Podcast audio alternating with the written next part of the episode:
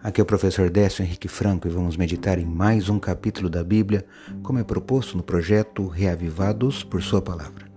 Hoje veremos Êxodo capítulo 28.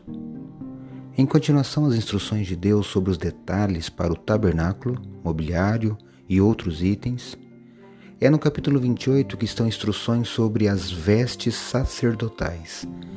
Destaco logo no início o versículo 41 eu vou ler na Bíblia, na versão Nova Almeida atualizada. Com essas roupas vista o seu irmão Arão, bem como os filhos dele.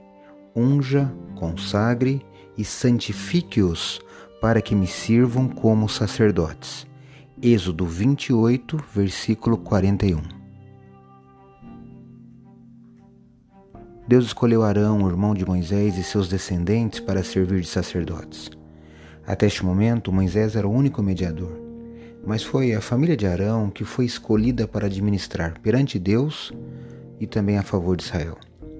Os sacerdotes ofereciam sacrifícios e serviam como mestres da lei, lembrando o povo de suas obrigações referentes à aliança.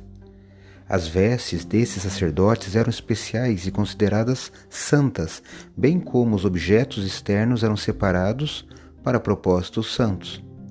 Essas roupas também eram para glória e ornamento.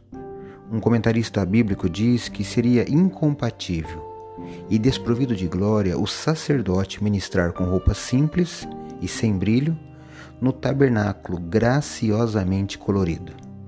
Deus, o autor de tudo que é bom e bonito, deseja que seu povo seja formoso e que haja beleza nos procedimentos de adoração. Pense nisso. Este foi mais um episódio diário do podcast Revivados por Sua Palavra, apresentado por mim, Décio Henrique Franco. Participe deste projeto de leitura da Bíblia. Receba meu abraço e até o próximo episódio.